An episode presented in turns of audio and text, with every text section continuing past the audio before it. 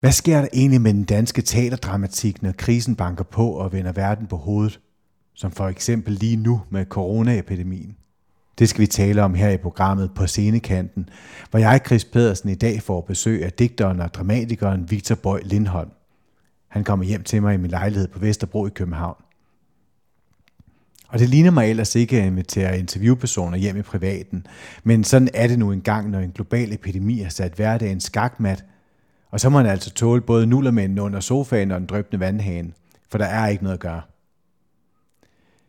Victor Bøj Lindholm debuterede med digtsamlingen Guld i 2015. I 2016 udgav han essaysamlingen Stræk tiden om cykelsport og det moderne Europa. Han er født i 1991 og har en kandidatgrad i litteraturvidenskab.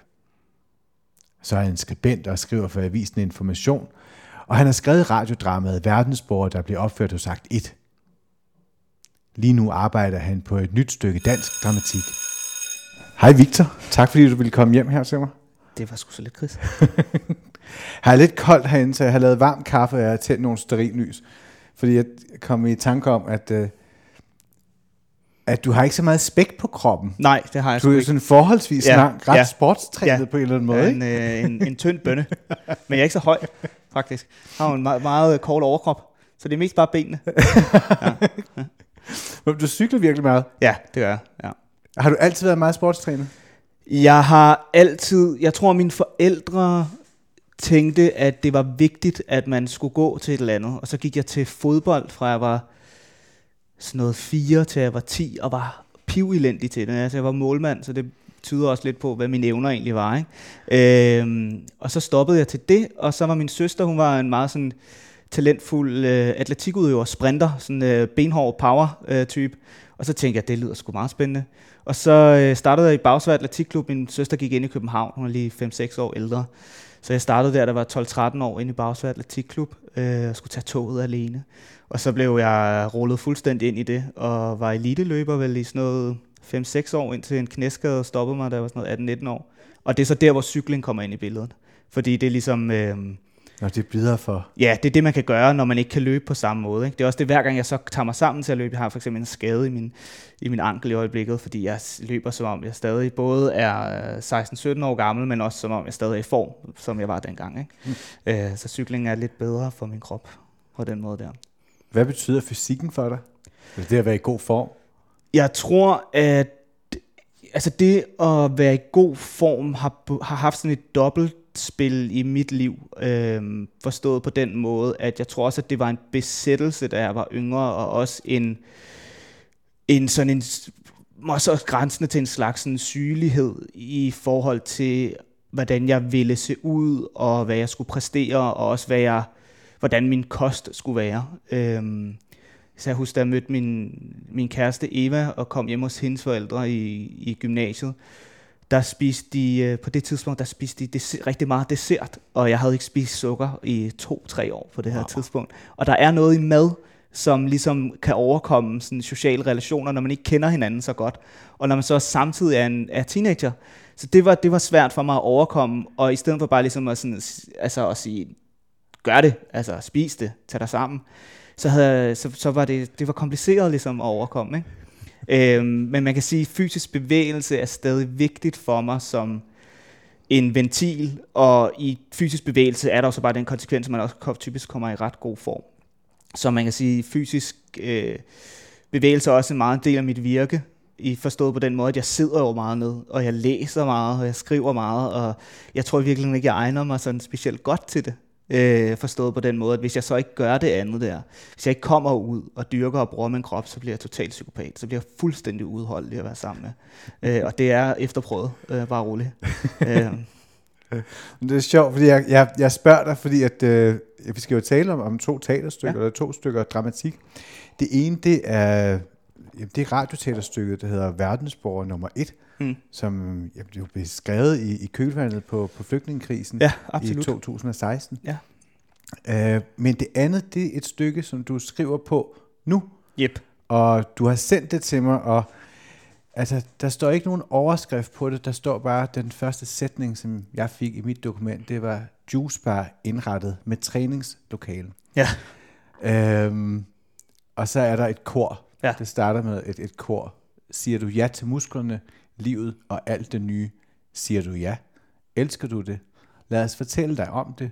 Boost, boost, boosted, siger du. Vil du ikke fortælle mig, hvad det her stykke, hvad er det for et stykke tekst, jeg sidder med foran mig? Jo, altså øhm, først og fremmest så er det tredje version. Det vil så sige, at øh, meningen er, at der skal være fem gennemskrivninger af det her teaterstykke. Så vi er sådan cirka lidt over halvvejs i processen med det her teaterstykke. Og det er et teaterstykke, som i hvert fald på papiret stadig hedder Kalk, og som er en titel, som jeg har prøvet at ændre et par gange, men som jeg med min samarbejdspartner ikke har fået lov til endnu. Altså i min hjerne, så hedder det, jeg har prøvet at træne minderne væk.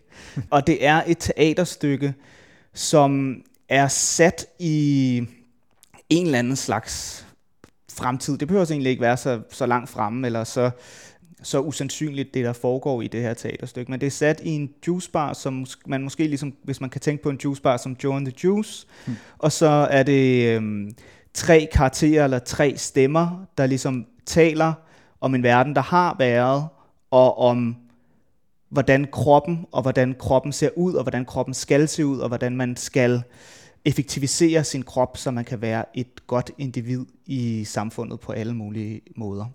Så kroppen, eller teaterstykket handler både om krop som æstetik, og så handler det også øh, om kroppen som øh, etik. Øh, hvordan vi kan, og det er jo nok også selv skyldig i, men hvordan hvis vi er tynde og veltrænede og sunde, er gode samfundsborgere i det maskineri, som vi indgår i, fordi så bliver vi formentlig mindre syge. Vi kan også øh, vi har brug for at sove mindre, og vi kan yde bedre på arbejdspladsen. Så det at have en sund krop indgår også i det paradigme, der hedder, at vi skal være agile og mobile og omstillingsparate. Og det er det teaterstykke, Måske er det en kritik af det paradigme, eller så er det bare en beskrivelse af, hvad der sker, hvis det paradigme bliver accelereret og bliver puttet ind i en juicebar.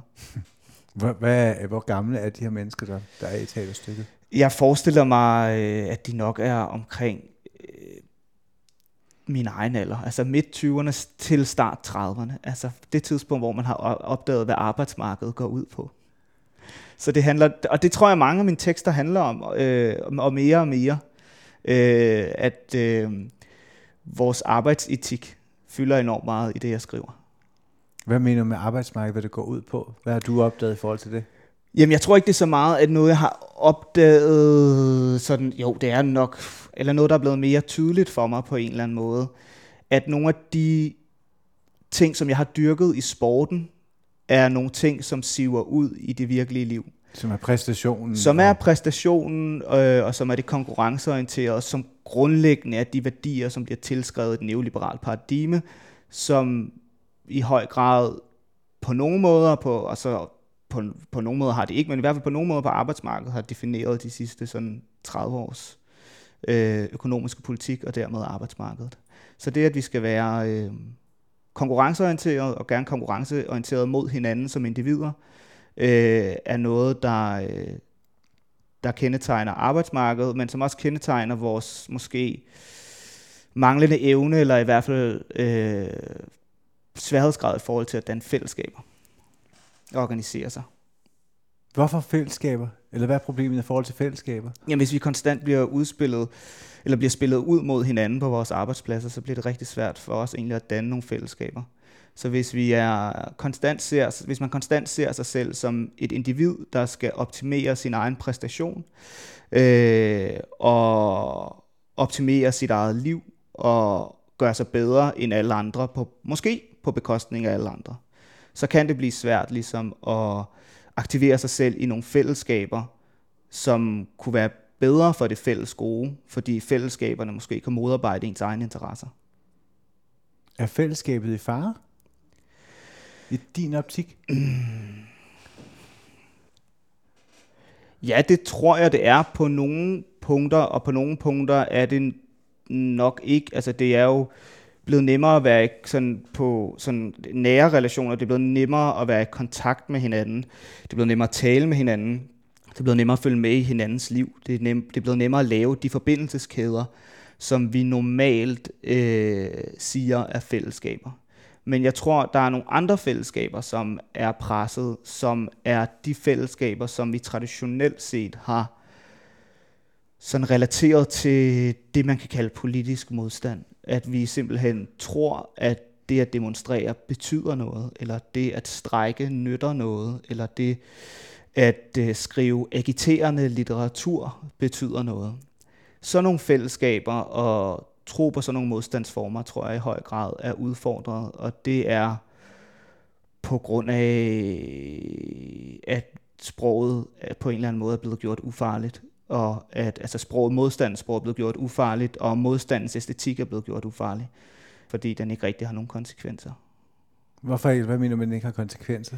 Jamen det kan man jo se, og nu må man se, hvad, hvad, hvad der sker med, med den, den nye store bevægelse, den nye store ungdomsbevægelse med, med klimastrækker og så videre. Men jeg, er jo, jeg har været teenager og ung på et tidspunkt, hvor at finanskrisen var det, der definerede det samfund, jeg skulle leve i, i forhold til nedskæringer og effektivisering af kulturinstitutioner og øh, pres på uddannelsesinstitutioner. Og, øhm, og det tror jeg, når vi så ligesom har prøvet at sige, det går ikke det her, det kan vi ikke finde os i, så er der jo ikke sket noget. Så har man bare sagt, at vi skal spare 2%, og det skal vi gøre hvert år.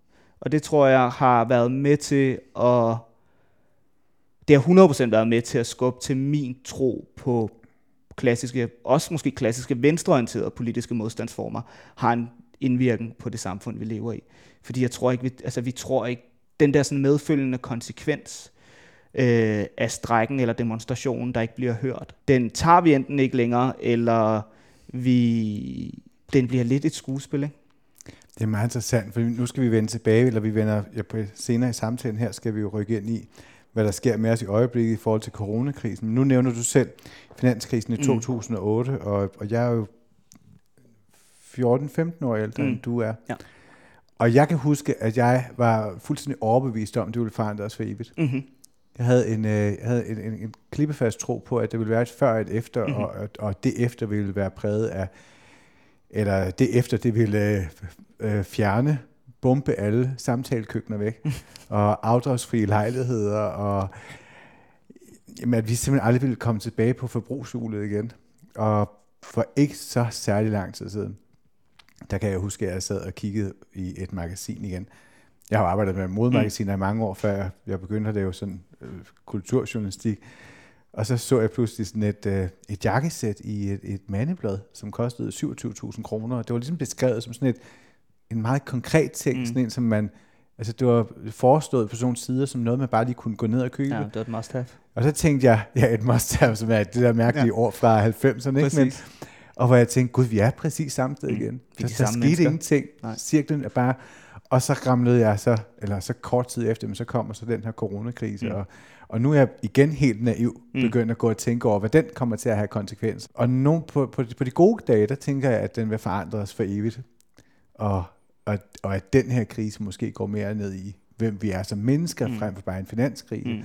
Og på de dårlige dage, som der trods alt er flere af i øjeblikket, ja, der er der en eller anden apati, hvor jeg tænker, man kan lige så godt bare lade være, fordi ja. vi er alligevel på vej ud over afgrunden, mm. så lad os da gøre det sådan noget full-on cabaret, mm. Weimar Republik mm. style. Hele vejen. Ja, men jeg tror, at det er også noget det, jeg har fundet i mit forfatterskab, men måske også mere i nogle af de, det sådan, teoretiske arbejde, jeg lavede på universitetet og, og lavede med mit speciale især, som hed, øh, mit speciale hed bare Udmattet, og handlede om øh, modstands, modstandspotentialet i resignation og udmattelse. Øh, og resignation, for lytterne var det lige et lidt stort ord. Resignation, ja. det er jo der, hvor man der har du ligesom, der er du ud over opgivelsen. altså det er sådan, det er den, det er den ultimative afmagt. Ikke? Øh, og der er spørgsmålet, det spørgsmål, og det er sådan et speciale, ikke? det var sådan et, det var også for lytternes skyld, det er et speciale på øh, litteraturvidenskab, så det var også et meget humanistisk speciale, men ja. det tog udgangspunkt i den norske forfatter Mathias Faldbakkens forfatterskab, og især i hans øh, anden roman, må det være, der hedder Magt und Rebel, som også er anden del i trilogien Skandinavisk Misantropi, med den dejlige titel, og så hans øh, forrige roman, The Hills. Øhm, og det spørgsmål, jeg stillede i det, var, at hvis vi lever i en overgivet kultur, der, øh, der prioriterer og øh, fremavler øh, energi og øh, hele tiden lægger vægt på det agile, og du skal være i stand til at flytte dig hele tiden, og kun flytte dig en vej, og det er fremad. Som også lidt af den måde, som vi tænker øh, demonstrationer er, eller strækker er. De er fyldt med energi, de er fyldt med ild, de er fyldt med potentiale på en eller anden måde. Det er jo et tankeeksperiment, det her.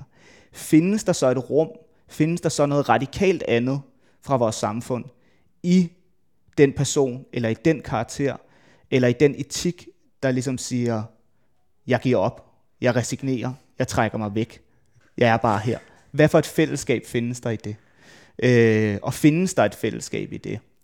Og der øh, blev noget af svaret, at der måske... Øh, øh, at der måske fandtes et rum i sådan den der øh, tosom, tosomhedskærlighed, ikke? som Resort også rigtig meget prøver oh. at skrive frem. Ikke? Og det er sådan en, den holder lige indtil den ikke holder, den her argumentation. ikke? øh, altså det er også bare sådan, jamen, hvordan altså, lever vi sådan? Hvis altså, det er det store fællesskab, det er væk, så kan man der, så har man der altid kærlighed ja, på en eller anden måde. Ja, ja, hvad hvis man ikke har den? Ikke? Du lytter til På scenekanten med Chris Pedersen, og jeg har i dag besøg af digter og dramatiker Victor Bøj Lindholm. Victor, jeg har lige lyst til at rykke lidt tilbage, hmm. eller tilbage ned i, i den ja. her tekst med, hvor første sætning så var Juice Bar indrettet med træningslokale. Yes. Fordi at, øh, jamen, den handler jo om det her, jeg læser den som det er unge mænd.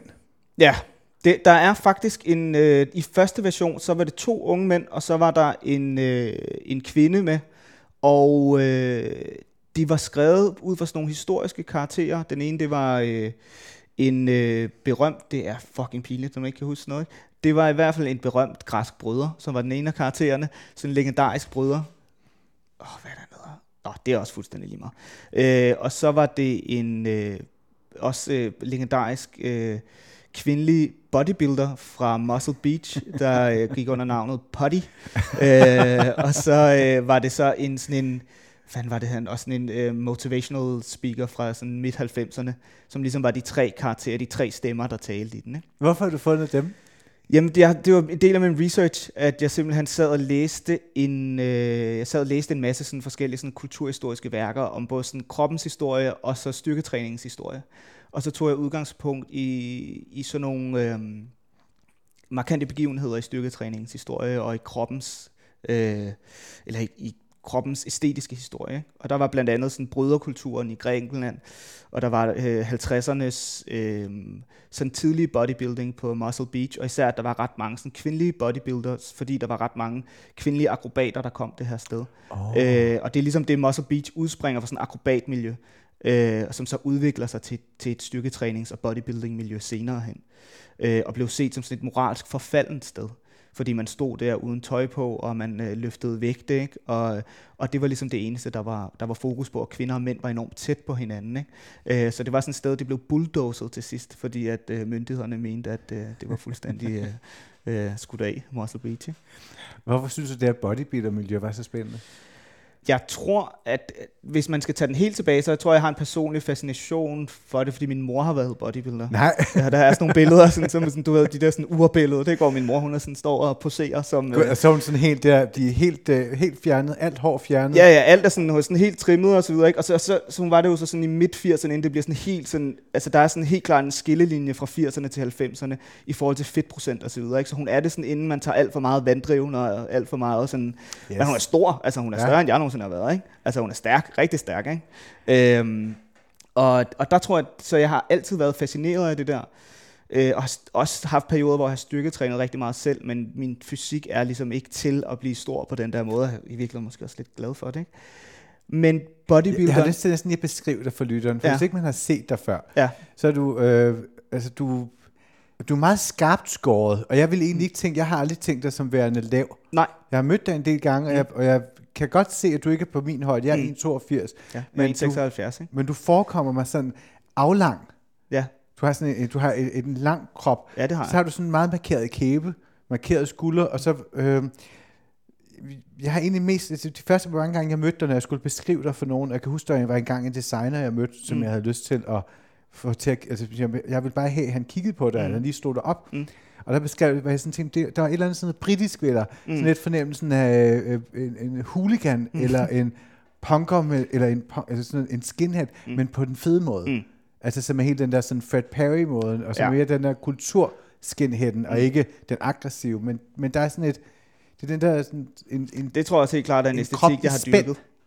og sådan en flitsbue, ja. der er aggressiv. Når Ja. man så lærer dig at kende, så sjovt nok, så er, der, så er du et meget blødere menneske. Men i øvrigt, så var jeg engang hjemme og afleveret noget hjemme ved dig i din lejlighed, Ja. så var det første, da, da du åbnede døren, du har også en lille, du har sådan en kamphund. Ja, det er jo faktisk min forældres kamphund, Nå, men ja. der er to. ja, de, og den passer meget godt ind til, øh, til Der er noget med hunden jo nogle gange på en eller anden måde har noget fra deres ejer. Ja. Der var i hvert fald noget med, med ja, det, altså det billede sammen, det Ja. passede, op i mit hoved passede det ek- ekstremt godt sammen. Ja. Så nej, det er ikke, det er ikke den der sådan bodybuilder krop. Nej. Men, øhm, men der, der, det er jeg nok egentlig også i virkeligheden ret glad for, at jeg ikke øh, kan, øh, eller måske også bare ikke har, har sat tiden af til at blive. Ikke? Øhm, men jeg tror, bodybuilderen i min verden er ligesom øh, ekstremen af, af fitnessparadigmet. Af hele, altså fordi jeg kan, jeg, selvom jeg kun er 28, så husker jeg jo tydeligt, at ja, fitnesscenter var noget, der var, og styrketræningscenter var noget, der var. Men jeg husker jo tydeligt, da Fitness World ligesom indtager Danmark med landstækkende kæder, og for alle, fordi det er så pisse billigt, for alle til at gå derned og stå på de her maskiner, eller bruge de her vægte, om de kan finde ud af det eller ej. Men det er for alle til ligesom at gøre det. Men på det her tidspunkt, der har bodybuilding og fitnesskultur jo været en del af, af, af altså det har været en måde at dyrke sport på, eller en, en måde at se på kroppen på i mange år før det. Så de her bodybuildere gik jo rundt i, i centrene, og det, hvis man tager det sted, jeg er fra, jeg er fra Værløs, øh, lidt uden for København, og der lå der sådan et, øh, et center, som mine forældre kom ned i, og som jeg derfor også begyndte at komme ned i, der hed Sol, jeg tror det hed Sol og Fitness, øh, og lå nede i en kælder, og det købte Fitness World nemlig. Og det var et sted, hvor bodybuilderne trænede i Værløs. Så de begyndte ligesom at gå rundt sammen, de her kæmpe store brød, sammen med herre fra Danmark, med præsten, der boede ved siden af mine forældre. Og der er sådan en, det er et ekstremt billede på vores kultur på en eller anden måde, bodybuilderen. Det er sådan alt pustet op. Det er alt sådan energien og styrken, og, øh, og, og vores måske også evne til at overæstetisere ting på en eller anden måde. Ikke? Fordi det er, sådan, det er for meget jo. Bodybuilderen er for meget. Det, og jeg håber ikke, jeg fornærmer nogen, men det er det skønne, der slår over i at blive lidt grimt. Ja. Ja, så også kulturelt er det jo også en, altså, er det jo en pussy skikkelse, fordi Mm. det både er en ekstremt stærk skikkelse, Mhm. mm-hmm. men det er jo også en skikkelse, som i, i hvert fald populærkulturen Mm. mm. jo ofte er en, som ikke kan bevæge sig særlig hurtigt. Ja, og der, der, der, der findes helt klart en sårbarhed i mange af de her mennesker, som jeg holder, øh, holder enormt meget af. Jeg, nu er det ikke, fordi jeg kender de mennesker i dag, men som egentlig kom til at betyde ret meget for mig, da jeg var teenager, fordi jeg var jo jeg var ret bange for dem, øh, og jeg kom rigtig meget ned i det her fitnesscenter, fordi jeg dyrkede atletik og, og trænede rigtig meget, trænede omkring sådan noget ni gange om ugen, ikke? og så var der jo ligesom tre af de her sæt, der, eller tre af de her træningsgange, der skulle foregå nede i fitnesscenteret for, for at styrke ikke? for især at træne ben. Og, og jeg trænede tungt ben, for det var ligesom det eneste, der var stærkt på mig. Det var mine ben, ikke? fordi jeg var løber. Øh, og så får man automatisk et respekt for de her typer, og de kommer hen til en, og man begynder at tale med dem. Og de lignede jo altså morder hele bundet, ikke? Men de var, de, altså og det er jo også en kliché på en eller anden måde, at den hårde type også er en sød, ikke? Men de, der var meget omsorg i dem, og en stor sårbarhed i mange af dem. Og mange af, af dem var måske også nogle ret ensomme mennesker, som havde fundet et fællesskab dernede. Fordi det var det eneste sted, de ligesom kunne øh, føle sig til rette, fordi deres krop passede ind der. Men, men hvis man så vender ned i stykket her, Mm-hmm hvad, hvad er den her bodybuilder-krop? Hvad er, den så, altså, hvad er det for, hvad er det for mænd? Hvem, er de her mænd, som står nede i den her juicebutik og dyrker deres krop? Altså for det første, så er de jo nogle, øh, nogle efterladte skikkelser på en eller anden måde. Altså de er sådan en slags... Øh, altså der findes jo ikke... Altså der er i hvert fald ikke en sådan klart defineret verden uden om den her juicebar. Der er antydninger rundt omkring til, at der foregår nogle andre ting. Men, men der, der foregår et eller andet øh, socialt fællesskab mellem de her tre stemmer, som er sådan rimelig stramt komponeret omkring dem. Øh, Så jeg forestiller mig også, at de er lidt af sådan et slags kulturelt øh, efterladenskab, eller noget, noget, noget, altså det lyder strengt det her, men altså sådan en slags, øh, de er også de er blevet sådan en, en, en figur, som vi ligesom har efterladt os efter samfundet har bevæget sig videre. Så de er på ligesom sådan, at man kan tale om udgrænsede figurer i dag, der gør og noget arbejde, som vi andre ikke selv har lyst til at lave. Øhm, så er de her blevet de udgrænsede figurer, hvor at juiceren i dag er den smarte og moderne, så er juiceren i det her stykke slaven. Altså det er jo sådan en slavefigur, ikke? Det er jo sådan en slavefigur i teaterstykket, øh, som skal være et, et, et billede, som, som, øh, jamen, som også klart er sådan en slags skræmme, altså sådan skræmmebillede i digtet, ikke? Altså fordi det er ligesom, de bliver holdt fanget nede i den her kælder og skal træne sig effektivt og øh, nogle af dem klarer det ikke, fordi de ikke øh, ligesom kan formes ordentligt, øh, og kan få ikke lov til at blive juicer, og så for, der er sådan en helt hierarki i det, ikke? Øh, og jeg, jeg har arbejdet ret meget på sådan nogle øh, dårlige øh, caféer. Øh, jeg har arbejdet på et rigtig dårligt sted, Lyngby Storcenter, på Kong Kaffe efter gymnasiet, øh, hvor man, med, jamen altså, man kan forestille sig, ikke? Kong to, Kaffe. Ja, Kong Kaffe. Ikke? Vi serverede øh, optaget brunch for 250 mennesker hver lørdag. Øh, der arbejdede jeg fuldtid i noget tid. Det var fuldstændig hæsligt. Men der var managerskikkelsen er bare sådan en skikkelse, der har jaget mig lige siden. Øh, som også er en skikkelse, der findes jo. Altså det hierarki, man ligesom indstifter de her steder. Og som er et ret hardcore hierarki hvor at, øh, fordi man skal have noget til at fungere, og der er noget, der skal netop være effektivt og gå hurtigt, øh, og man skal også omstille sig, hvis der er noget, der går galt. Så bliver manageren, øh, det kan også være, at møde nogle, bare, nogle ondskabsfulde managers, men, men manager øh, person eller managerkulturen repræsenterer sådan en helt øh, grundlæggende ondskab i mit liv. ja, det er nok også derfor, jeg ikke passer så godt ind på en arbejdsplads. Det er meget sjovt, fordi det er også det, det er jo et trænings... I hele det her træningsparadigme, der ligger jo også det der sådan, øh, jeg har selv dyrket CrossFit, mm.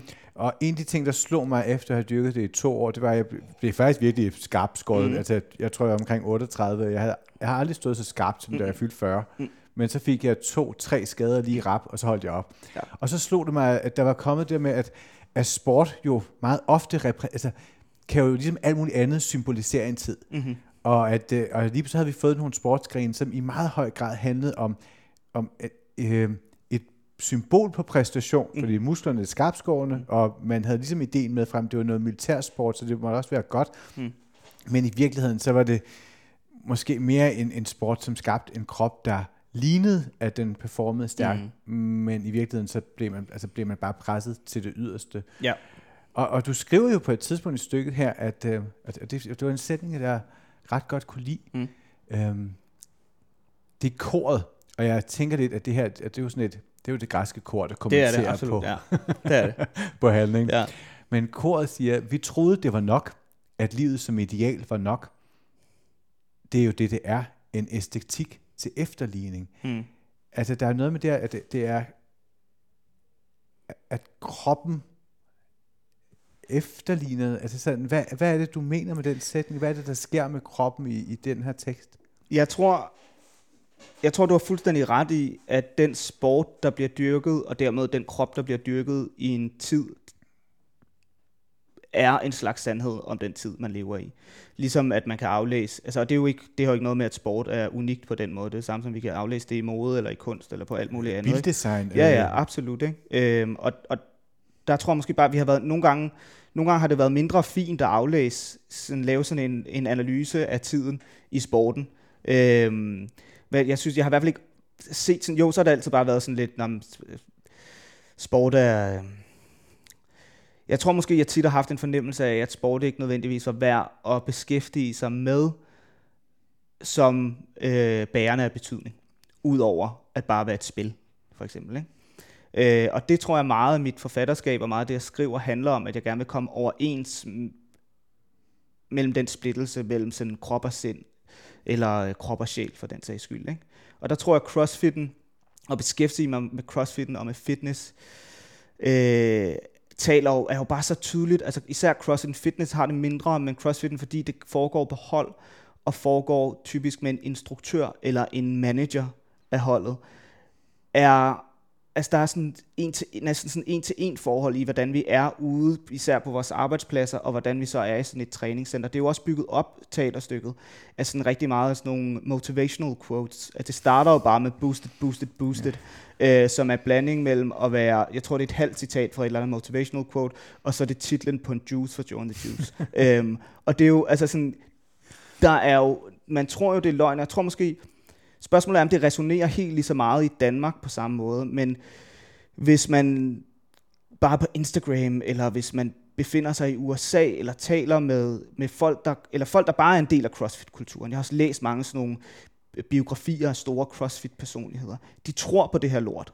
Altså, de tror jo på, at sådan, når, når jeg siger det her, øh, så gør mit sind, så kommer mit sind til at bevæge sig på den her måde, eller så øh, bliver min krop bedre på den her måde. Ikke? Så man bygger, øh, man bygger sin, sit liv op omkring nogle sandhed, eller nogle sådan påståede sandheder, som er de her motivational quotes, uden man tager stilling til, hvad det egentlig er for et paradigme eller en ideologi i grundlæggende, der ligger bag de her øh, øh, quotes. Ikke? Altså der er et, et, et i, i teksten, der hedder sådan noget, øh, jeg tror det hedder sådan, Sweat is Fat Crying, ikke? som også er sådan et berømt et, som første gang jeg så det, det var sådan nede på sådan et, et fitnesscenter på Amager. Ikke? Og det er jo sygt kynisk på en eller anden måde. Ikke? Fordi der er, også, der, er, der er jo sådan en udskamning af, af den tykke person i den, ikke? og hvis du ikke ligesom kan holde det her ud, så er du ikke øh, velkommen i vores fællesskab. Der er en klar ekskludering i det der citat. Ikke? Og det er der jo i mange sådan nogle motivational quotes. Og det er der jo også i idealer i, for, i forbindelse med det der citat. Der er jo også en ekskludering af alle dem, der ikke lever op til idealet. Og ikke kan leve, øh, som ikke engang kan være en efterligning. Fordi CrossFit, ja ja, det, du, har, du har jo ret i, at CrossFit efterligner jo en, faktisk en militæræstetik. Mm. Og det er jo en helt anden sådan, snak på en eller anden måde. Det er jo kampkroppen. Det er kampkroppen, ikke? Og hvad er det, hvad er det så? Så kan man så stille det spørgsmål, hvad er det for en kamp, vi er beredt på? Ikke? Øh, og det taler jo, hvis man også skal sige, hvad er det for nogle samfundsanalyser, og øh, ligesom, hvad er det for nogle værhaner, der findes i samfundet? Ikke? Der er CrossFit en god værhane for sådan en prepperkultur, der også findes i moden, som jeg også i høj grad har har taget til mig med sådan noget gorpkår, hvor vi alle sammen render rundt i, øh, i, øh, i hvad det hedder, dynjakker og fjeldrevne bukser. Ikke? Altså du kom ind i, i min lejlighed i dag, og så havde du to ja. dynjakker på. Præcis, ikke? og det taler også ind i den. Det er også det, er sådan, hvem er uskyldig, og hvem er ikke indviklet i de her forbindelseskæder. Ikke? Det er der ikke nogen, der er. Altså sådan, det er også det, der er vigtigt, når jeg sidder og siger alle de her ting. Så det er jo sådan set bare en konstatering af, at det her er ting, der findes ude omkring i samfundet. Ikke at jeg står udefra og kigger ind på det. Jeg er lige så indviklet i alle de her, øh, kan man sige, jeg ved ikke problemer, men i hvert fald i forbindelser og netværk og ideologier. Og det kan man sige, det handler meget, altså meget af mit forfatterskab handler ligesom om at konstatere de her ting, beskrive dem, lave billeder, poesi eller dramatik ud af det, og så lade være med at fælde dom over det. Jamen det ja, det, men det er faktisk også, altså, det slår mig også sådan, når jeg læser dine ting, at det er, der er ikke en udpræget sympati mm. med karaktererne. Mm. Men der er heller ikke det modsatte. Nej. Altså, man, man ligger sig et sted, men bruger du tit, altså bruger du meget tid på ligesom at researche det, du skriver om? Mm, jeg tror, det, det, det, jeg bruger nok mere tid på at research øh, faktisk nogle faktuelle ting, end jeg bruger tid på at lave et eller andet skelet okay. for, mit, øh, for mit værk. Altså, der er ikke noget skelet for det her teaterstykke. Det findes ikke. Altså, jeg har bare læst nogle ting, og så finder jeg nogle sætninger, og så skriver jeg bare og så øh, er det godt, at der er fem gennemskrivninger. Øh, fordi... Hvad betyder det, en gennemskrivning? Jamen, det er, er det? ligesom sådan, så har jeg jo af, så har jeg skrevet det første gang, det gjorde sidste sommer, så satte jeg to måneder af af sommerferien, eller sommerferien var det så ikke, ja, sommeren, til, at, til at skrive teaterstykket. Ikke? Øh, og det var ligesom den første version, hvor jeg ligesom havde set en masse film og øh, læst nogle bøger, både sådan bare noget skønlitteratur, så jeg kunne få noget, også bare finde noget sprog til det, men også øh, en masse faglitteratur, som jeg nævnte før, øh, så jeg kunne få nogle, nogle rum. Altså simpelthen, det var nok det, jeg brugte mest tid på, at skabe nogle rum, som de her karakterer kunne være i. Ikke? Øh, som jeg kunne forestille mig, hvordan skal der være på scenen. Øh, og så gik jeg bare i gang med at skrive. Og så, så scenen kommer først? Eller scenen ja, det gør først. det nok med, med dramatik for mit vedkommende, at jeg har brug for, at de er et sted. At jeg har brug for, at stemmerne taler et sted mm. øh, og, og agerer et sted. Uden, der er jo ikke regibemærkninger i den her. Der er, ja, altså i forhold, ja, det er meget, der, meget lidt. Ja, der er sådan lige, der er et træningscenter. Ikke? Ja. Og den første version havde for eksempel meget sådan, så gør de det her, så går de herhen, så laver de det her. Øh, og det er jo så, når jeg så sender det til, øh, til Niels Erling, så siger han sådan, slet alle regibemærkninger. Og så sådan, okay, fair nok, det gør jeg så, ikke? Øh, men jeg skriver meget, og det gør jeg også, når jeg skriver, skriver digte, og skriver alt muligt andet for den sags skyld. Så har jeg ret lidt ramme. Altså jeg har ramt meget lidt skelet. Jeg har øh, ikke rigtig styr på, hvad der foregår. Øh, det tætteste, jeg er kommet på at finde ud af, hvad der foregår, det er, at jeg ligesom har købt en stor skærm, så jeg ligesom kan have mange skærmvinduer åbne samtidig, så jeg ligesom kan se, hvad der skete. For eksempel, hvis jeg laver et interview, så kan jeg se, hvad folk siger på forskellige tidspunkter. Men jeg har ikke den der... Jeg har simpelthen ikke overblikket, når jeg laver det. På nogen måde. Altså, det er fuldstændig blinde. Og så håber jeg, så redigerer jeg mig frem til øh, det, der så bliver færdigt. Ikke? Men, men det her stykke, altså det, her med arbejdsmarkedet, med, med kroppen, det er vel så, det er vel skrevet meget ud fra, fra der, hvor du står som, som mand på 28 ja, jo, jo. i dit arbejdsliv og din mm. karriere mm. og situation nu? Mm-hmm. Det er det, der, det er det absolut. Altså det er nok skrevet, øh, det er jo nok sådan en eller anden, et eller andet forsøg på kunstnerisk at begribe nogle af de ting, jeg har beskæftiget mig med på litteraturvidenskab for eksempel. Ikke? Altså sådan øh, kulturteoretisk, og øh, hvis man skal tage bare den del af det, ikke? ligesom prøve at skrive nogle af de teoretikere, de teorier, jeg beskæftigede mig med på det tidspunkt, og så ligesom se, kan jeg så lave øh, en verden ud fra det, ikke? eller fremskrive en verden ud fra det. Men det er der helt klart også, tager også udgangspunkt i, i, i en ambivalens øh, og, og en, en restløshed med det at være i sin slut 20'er og skulle finde sig til rette i måske en, en anden måde, eller en ny, altså at man, at man ligesom kan mærke, at der kommer en ny person frem. Det tror jeg tit, jeg har med, altså med nogle perioder i mit liv, at, at det er ikke fordi, der er sådan en radikal øh, karakterændring eller personlighedsændring, men der er de her forskydninger, som jeg nok kan mærke en gang imellem. Ikke? Og, og de forskydninger findes selvfølgelig i ens øh, teenageår. Ikke? Der er for eksempel, at, at jeg oplevede min sådan nok min sådan 12, 13, 14, 15 år meget tydeligt, og, så, og som svære, og så finder jeg ligesom mig til rette i en eller anden krop, der så varer til jeg er, er 20 år gammel, og så starter jeg på universitetet og flytter ind til byen, og finder mig nok meget til rette i den person, jeg så måske har været indtil nu.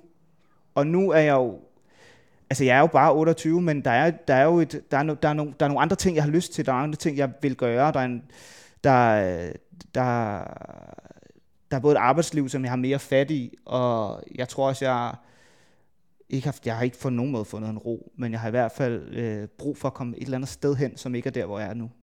Du lytter til På scenekanten med Chris Pedersen. Jeg er i dag besøg af digteren og dramatikeren Victor Bøj Lindholm. Hvis vi så prøver at bevæge os ud af juicebaren og træningslokalet af nu, mm. nu, og så lidt tilbage i tiden, så sidder jeg jo også med et radiodrama, oh ja. der hedder Verdensborger. Og, og Verdensborger, hvad er det for et stykke? Altså, det er, det er sådan et, et teaterstykke, der er kommet øh, til ved et uheld hvis jeg skal sige det på den måde.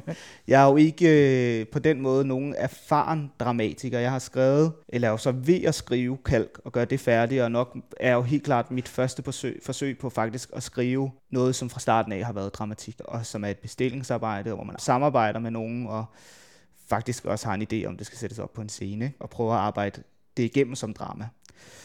Og så er der verdensborgeren nummer et, som er kommet til, fordi Nils Erling, som jeg samarbejder med nu, spurgte mig, som er ham, der har øh, Akt 1, som laver radiodramaer, han spurgte mig, om jeg havde lyst til at skrive noget til dem. Og på det tidspunkt tror jeg, de havde eksisteret i et år eller sådan noget. Øh, der var noget, man kunne se, og det virkede sådan, det virkede fedt, og det skulle sættes op ude i den, øh, den frie ude på Østerbro, og jeg tænkte, ja, det kan jeg da godt gøre. Og så sad jeg på det tidspunkt og kæmpede med at skrive min tredje bog, øh, Resort, som var sidste del i min Hygler-trilogi, som udkom i 2017. Og jeg altså baksede virkelig med det her. Det var noget forbandet lort, ikke? Altså, det var virkelig dårligt. Øh, jeg havde rigtig svært ved at forløse det materiale, som jeg sad med der. Og det kan jeg måske tale lidt mere om bagefter, men det kom ligesom bare til, han skrev den der mail, og så sad jeg med det her manuskript, og så øh, begyndte jeg sådan set bare at dele det manus, jeg havde op i øh, dialog. så sådan kom det til, ikke? Altså det er også det sådan, nogle gange sådan, hvor meget magi er der bag det, man sidder og skriver, og hvor meget tank. Nogle gange er det også bare sådan, okay, vi ændrer lige formen, og så er der et teaterstykke. Og der kan man sige, der er radiodramaet jo også meget fleksibelt, fordi at det er to stemmer, der bare taler. Der er ikke nogen kroppe, der behøver sig at agere nødvendigvis på en meningsfuld måde, eller der, der er ikke et eller andet rum, der nødvendigvis skal ridses meget realistisk op, hvis, hvis det er det, man er ude i. Det her mit nye teaterstykke jo så heller ikke så meget af. Men, men, men det var bare sådan 20 minutters teaterstykke, det tror jeg godt, jeg kan få det til at blive til. Ja. Og så sad jeg lige og kiggede lidt, så prøvede jeg lige at slå op, hvornår det blev skrevet, fordi der var jo det, der var sådan en underlig undertone. Det, er jo, altså, det, det, det er jo nogle ferier, Mm-hmm. Altså nogle mennesker, der tager afsted mm-hmm. på ferie, og det starter ja. med nogen, der går rundt ud på en lang vej, og ja. der er sådan en ensomhed i, i der er en ensomhed mm-hmm. i teksten. Mm-hmm. Øh, altså, der er to mennesker sammen ja. i begge, ja. Men der er sådan en ensomhed og sådan en... Øh, Ja, måske i virkeligheden lidt på bagkant af katastrofen, mm. eller efter overgivet. Mm. Altså den mm. der sådan fornemmelsen af mm. en, en verden efter. Og så slog det mig pludselig, at det jo selvfølgelig var skrevet lige i røven på, øh, mm. på flygtningekrisen. Ja. Og så får, siger du Hygler-trilogien. Mm. Hvordan hang Hygler-trilogien og flygtningekrisen sammen? Altså, så, skal vi jo, så vender vi jo tilbage til min, øh, til mine digtsamlinger, før det ligesom giver mening, og, øh, og måske at tale om det jeg har jo jeg har skrevet Hygler-trilogien, ikke? som er, øh, består af Guld, som udkom i 2014, No Hard Feelings, der udkom i 2015, og så øh, Resort, der udkom i 2017. Og hvis jeg skal sige det kort, jeg er heldigvis meget trænet i at tale om den her, fordi jeg laver en, en masse undervisning for gymnasieelever i øjeblikket med udgangspunkt i guld. Men man kan sige, at de handler om en både konkret figur, altså en konkret stemme, og så en, en, et tegn i samtiden, et tegn i kulturen, som er hykleren. Altså grundlæggende den figur, der gør, eller der siger det ene og gør noget andet. Ikke? Og jeg var ret interesseret i den figur, fordi jeg både i mig selv og alle mulige steder kunne se, at folk havde behov for både at vise, at de var politisk bevidste og havde lyst til at engagere sig i samfundet, men samtidig så egentlig ikke rigtig gjorde det, trak sig tilbage og var havde brug for at være i lidt ligegyldigheden. Altså guld og trilogien øh, findes i spændingen mellem forpligtelse og ligegyldighed. Og der tror jeg, der er rigtig mange mennesker, der lever i dag, fordi vi konstant bliver bombarderet, eller det er i hvert fald meget tydeligt, at øh, verdenskriser ligesom findes. Altså grundlæggende, så, så enkelt konstateret. Ikke? De findes, vi kan se dem, vi kan forholde os til dem, og vi, vores politikere kan også have indflydelse på dem. Og hvis vores politikere kan have indflydelse på dem, så er det jo grundlæggende os, der har indflydelse på dem, fordi det er os, der stemmer på de her mennesker, der agerer på den internationale scene. Så vi vil gerne være forpligtet i det politiske fællesskab, men fordi vi ikke rigtig ved, hvordan man forholder sig til klimakrisen, eller man forholder sig til flygtningekrisen, eller man forholder sig til finanskrisen, eller nu coronakrisen, eller coronakrisen. og tredje verden. Og, Præcis. Hvad er ens ansvar over for sig selv? Hvad er ens ansvar over for fællesskabet? Kan man bære det ansvar, hvis man finder ud af, hvad det ansvar går ud på? Kan man bære det, som i guld for eksempel hedder verdenssorg? Altså, det er sådan, altså den kører også meget mellem sådan meget ned på jorden, meget op i luftlagen. Ikke? Det kan du også godt lide. Der ja, er noget, ja. det er den der nogle gange nogle meget store ord, ja, og så præcis. andre gange nogle meget så små ord. ned på jorden igen. Ikke? Altså den der spænding der, ikke? altså hele tiden svinge mellem de der ting. Øhm, og måske, at det er jo også det litteratur, og det er litteratur, jeg godt kan lide, at jeg altid er lidt i tvivl om, hvad det egentlig er, der foregår. Det kan jeg godt lide. Også når jeg selv skriver. Jeg er også selv lidt i tvivl om, hvad det er, der foregår nogle gange i tingene. Øhm, men jeg tror, der er en, øhm, en konkret erfaring ved at være levende lige nu i det rum, der hedder mellem forpligtelse og ligegyldighed, og som man kan tage udgangspunkt i for eksempel et Twitter-feed eller et Instagram-feed, hvor man kan sidde ligesom og være have den der følelse af, måske ligegyldighed, ikke nødvendigvis den følelse, men en eller anden sådan en, en lidt sådan lammet følelse, man sidder og scroller om, det er måske ens venner, eller et eller andet, man synes er interessant, og så, uff, så popper der et eller andet op, som kan være noget med klimaforandringer, eller det kan også være noget med Trump, eller i øjeblikket kan være noget med coronavirus. Og så, kommer der, så bliver kravet om forpligtelse præsenteret. Fordi skal du forpligte dig over for den her nyhed og agere eller tænke et eller andet? Har du lyst til det nu? Kan du det lige nu? Er du i et overskud, hvor du kan interagere i, med verden på den måde der? Og det er ikke sikkert, man kan det. Og så kan man få nogle ret sådan nederen følelser eller en, et nederen selvbillede. Så Hygler-trilogien handler ret meget om at tale om den skamfuldhed, der også opstår ved ikke at kunne engagere sig i sin verden, og ikke at kunne engagere sig i de politiske fællesskaber. Det er især det, guld handler om, at hele tiden svinge mellem de to ting. Så No Hard Feelings er en vred bog, det er, øh, og det spørgsmål, jamen hvad man, hvis man så engagerer sig fuldstændigt, hvordan ser det sprog så ud, og kan man holde til det? Øh, og der går jeg totalt til grunden i bål og brand.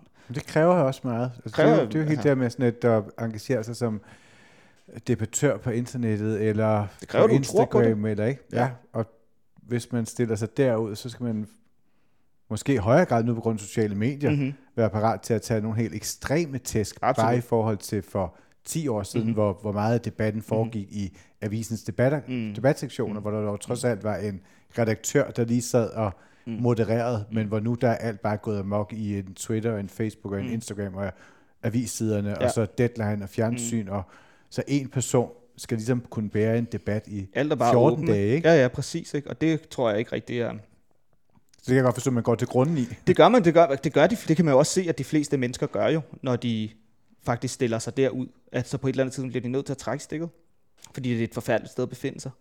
Øhm, og man kan sige, Resort som ligesom verdensborg nummer et er forlægget til den tredje bog. Øh, det er ligesom det, der så i sidste ende bliver til Resort. Øh, den handler så om guld, hvor guld var splittet mellem forpligtelse og ligegyldighed, og No Hard Feelings var forpligtet på verden og forpligtet på vreden, så er Resort forpligtet på ligegyldigheden. Altså der er man fuldstændig lammet og apatisk og kigger bare øhm, i den digtsamling. Ikke? Altså der er stadig den splittelse til stede i verdensborger nummer et, øh, men Resort bliver ligesom på den måde. Det var en enormt svær bog at skrive, og det er ligesom den bevægelse, der går fra verdensborger nummer et til at den bliver bogen Resort. Det er, at jeg bliver nødt til at skære alle de her ting væk og bare gøre det til helt små bitte digte, der handler om at ligge ved poolen eller kigge ud på havet. Og, og det, var, det er enormt fremmed for mig at skrive på den måde. Det er enormt fremmed for mig at skrive sådan nøgternt. Og, øh, og sådan øh, kedeligt på en eller anden måde. Jeg synes, hvis jeg selv må sige det om min egen bog, så synes jeg, Resort er en lille smule kedelig. ja. Men hvad så med Verdensborg? Altså, det, den startede jo med sådan en mærkværdig scene. Ja. To mennesker, der ja. går rundt og ja. jagter noget tomt, ja, og som også lidt nyder deres ferie. Ja. Altså den, øh, jeg tror mange af de billeder, altså ferien som motiv jagter mig. Jeg er enormt interesseret i det. Jeg synes, at både turismen som karakter er spændende, og jeg synes ferie som øh, utopi og som kulturelt produkt er spændende. Alt, der ligesom er rundt om ferien, synes jeg er interessant. Hvorfor? Fordi ferien er vores helle fra arbejdsmarkedet, som er vores almindelige liv. Ferien er der, hvor vi siger i værste grad, jeg kan holde det her ud herover, fordi jeg kan tage herover. Og så opfører vi os ret mærkeligt, når vi er på ferie. Vi opfører os meget, meget specielt. Vi opfører os som om, at i stedet for at skabe nogle rammer, som vi måske kan holde ud i vores almindelige liv, så tager vi et sted hen for at fjerne alle rammer, så man opfører sig sådan ekstra dårligt, ekstra lortet. Altså sådan, det kan man sige, hvis du tager sådan for eksempel resorts i Thailand, eller øh, resorts i Ægypten, så er det jo tit placeret nogle steder, hvor at der er nogle mennesker, der har boet, og hvis land bare er blevet opkøbt, og de har fået frataget deres rettigheder, så nogle øh, hvide mennesker ligesom kan tage ned og holde ferie og slappe af og glemme deres liv derhjemme. Og jeg kan godt lide det der spørgsmål om at glemme livet derhjemme, eller søge et lettere sted hen.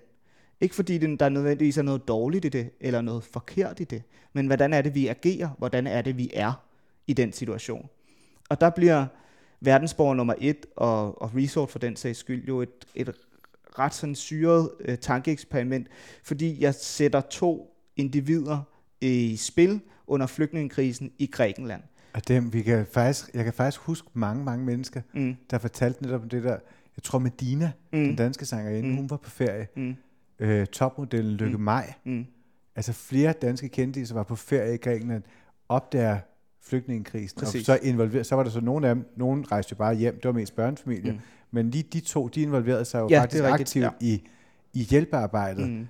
men hvor man kan huske den der underlige gud, mm. at man står i, på det tidspunkt, hvor man skulle have taget ferie fra mm. arbejde, mm. eller fra livet, mm. så står man, har man i stedet for øh, købt en billet, første parket, og så ser man flygtningekrisen, altså simpelthen udspille sig lige mm. foran, mm. og så har man valget mellem at læne sig tilbage, kigge på den via Instagram, eller involvere sig. Mm. Det er jo en etisk fordring. Altså det er det, det grundlæggende er. Det er, hvem er du i den her situation? Det er sådan, er du, og, og, og det er ikke fordi, jeg siger, hvad er det rigtige at gøre, fordi det, du kan også blive involveret i alt muligt lort, som du overhovedet ikke har styr på, ved bare at handle. Det er helt klart også en ting, jeg har at der er et paradigme i tiden, der siger, at vi bare skal handle og handle nu og gøre ting. Men der skal også være et rum for at tænke. Men det er en etisk fordring, når du befinder dig på en ferie, der er skabt til, at du ikke skal forholde dig til ting, at du så bliver tvunget til, hvem er du for din næste? Og din, din næste i den her situation er nogen, der er flygtet fra et sted, som ikke fordi du måske har personligt et ansvar for det liv, der er der, men der er nogle af de handlinger, som du har udført i dit liv, som sætter dig i forbindelse med de her ting. Det kunne være sådan noget med at stemme på politikere, der går i krig i Mellemøsten, og som får folk til at flygte fra de steder, fordi de er smadret af krig og ødelæggelse. Så derfor kan ferien, man kan opleve en etisk fordring i ferien. Øh, og det gør de her øh, mennesker, både verdensborger nummer et, og, og det de især møder i den første scene, det er jo sådan nogle tomme feriecentre, og de går, hvis det, jeg mener, de går langs en nedlagt motorvej eller sådan noget. Ja.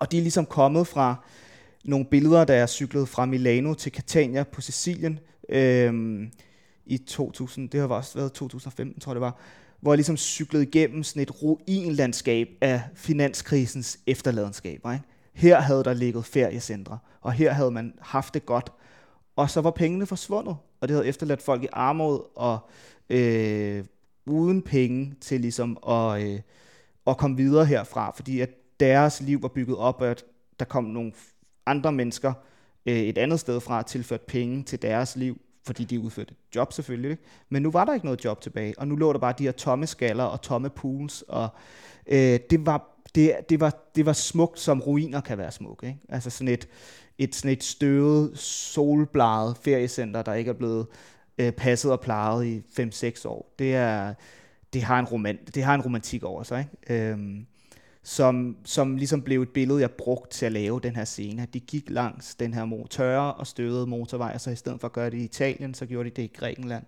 Og så taler de ligesom om, hvad det er for et landskab, og hvad det er for en tid, og hvad det er, de, der ligesom foregår. Ja, og det der er spændende, jeg synes, at det, at det, der ligesom bliver slutningen på det stykke, mm. det er jo så det her med, at jamen, de ender med at, ligesom at tale om følelser. Mm-hmm at der er efter hele den her katastrofe, fordi katastrofen er både i forhold til, uh, der er et tema omkring udødelighed og mm. den fjerde industrirevolution, og det tolker jeg jo så som det, det her med, at vi... ja, det går hele vejen, ikke? og så er der jo vel også bare det der med sådan, netop den der sådan, altså apatien i forhold til, til flygtningekrisen, mm.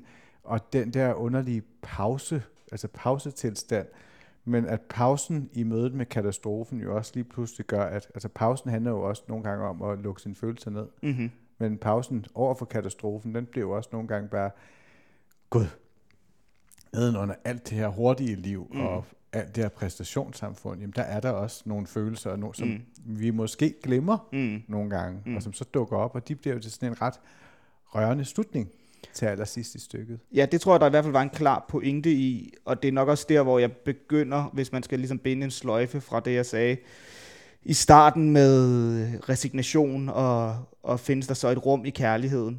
Og det er nok noget af det, der findes nede, det er noget af det, de oplever, eller noget af det, der ligesom kommer frem med de her følelser, at sådan, der bliver sagt sådan, nu kan jeg mærke dem, ikke? nu kan jeg mærke følelserne, ikke? At de, sådan, de endelig er der. Øhm, det, er, det kan jo også være ret svært egentlig at give plads til det rum, som kærligheden kræver, fordi det også er noget, altså arbejde forstået den bedste mening, noget besværligt og tidskrævende arbejde, fordi det er en relation, som hvis du i hvert fald vil passe på din kærlighed og dit parforhold, så bliver du nødt til at prioritere øh, meget tid til det. Og vi lever på et tidspunkt, hvor vi har meget lidt tid, fordi af alle mulige årsager selvfølgelig. Men de fleste mennesker opdager, at de altid er i tidsnød. Og hvis man så samtidig, og det har mange mennesker jo, en kærlighedsrelation, den kræver ofte tid jo. Og det er jo, sådan, det er jo lidt gammeldags og traditionelt at sidde og snakke om det på den her måde. Og det er jo ikke fordi, sådan, at jeg er traditionel på den måde, men jeg går i hvert fald, og det gør jeg også med mine venner, for den sags skyld. Og der kan man sige sådan, der er jo selvfølgelig en grænse mellem sådan den venskabelige relation og den romantiske relation, øh, og det kan jo være svært at sige, hvor ligger den grænse. Ikke? Nogle vil sige, at den ligger i, i det seksuelle, ikke? men den kan jo også ligge alle mulige andre steder. Ikke? Men jeg tror i hvert fald, at ligesom gode venskaber kræver tid, så kræver god, et godt kærlighedsforhold også tid. Og det kræver, at man har plads til at mærke sine følelser. Så det kan være, at nogle af de ting, der de ligesom opdager til sidst, ikke? det var, gud, de findes, ikke? nu er jeg stoppet op gud, der er noget, ikke? Der er noget inde i mig, som ikke bare er et konkurrenceorienteret dyr. Og som måske ikke kun handler om parforholdet, for jeg læser det faktisk Ja, også ja. lidt som, at det er følelserne jo også i forhold til netop flygtningene og, Ja, ja, ja, ja. og alle de mennesker, der er omkring. Vi er nået til, til enden. Simpelthen. Tak fordi du ville komme hjem her til mig og tale om verdensborger nummer et Det var fornøjelse. og dit nye stykke dramatik, Ja. som jo kommer på et tidspunkt, På et tidspunkt. som jeg Gerne næste til. år. Gerne næste forår. Nu må Ja. vi se.